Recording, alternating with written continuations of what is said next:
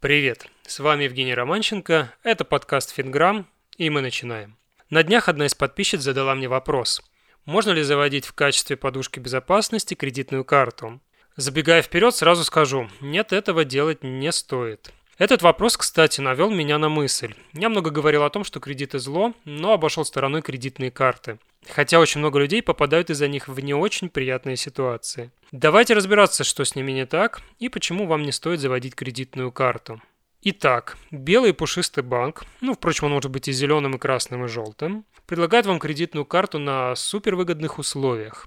Вам говорят что-то в духе: пользуйтесь нашими деньгами в течение месяца, двух, а то и трех, и даже проценты платить не нужно. Только возьмите нашу карту.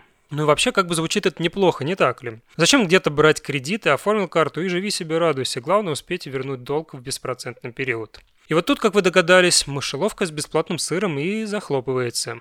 В дело вступает конский процент, штрафы и пени за просрочку и много чего еще. Кроме того, вы должны платить за обслуживание карты, за все оповещения, за открытие счета. А еще с вас будут брать дополнительные проценты за снятие наличных в банкомате. И это все в среднем по больнице. Каждый банк может добавить что-то свое. Ну, например, беспроцентный период до шестидесяти дней. Чувствуете подвох? До шестидесяти дней это не шестьдесят дней. Если беспроцентный период начинается первого числа каждого месяца, а вы активируете карту в конце месяца, то ваш реальный беспроцентный период сокращается до тридцати дней.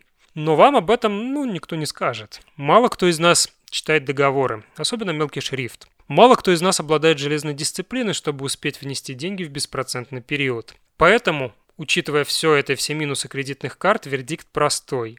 Кредитные карты – это зло, и использовать их не стоит. А теперь вернусь к вопросу подписчицы о том, можно ли использовать кредитную карту в качестве подушки безопасности. Ответ – однозначно не стоит. Финансовая подушка безопасности выполняет важную функцию. Это в том числе психологическая защита. Вы всегда знаете, что в случае чего у вас есть свои деньги и вы защищены. Если же у вас кредитная карта, то это не ваши деньги, а деньги банка, которые вы будете обязаны вернуть. Допустим, человека, который использовал кредитную карту в качестве подушки безопасности, уволили с работы. Допустим, беспроцентный период два месяца. И вот он два месяца тратит деньги с этой карты, но ему не повезло. Новую работу он не нашел и умудрился заболеть. Ну все, приплыли. Банк не интересует, болеет он или нет. Задолженность на этом человеке уже висит. Нет ни денег, ни работы, зато есть долг, куча стресса и страх перед будущим. Вот решайте сами, нужно ли вам вот это все или нет.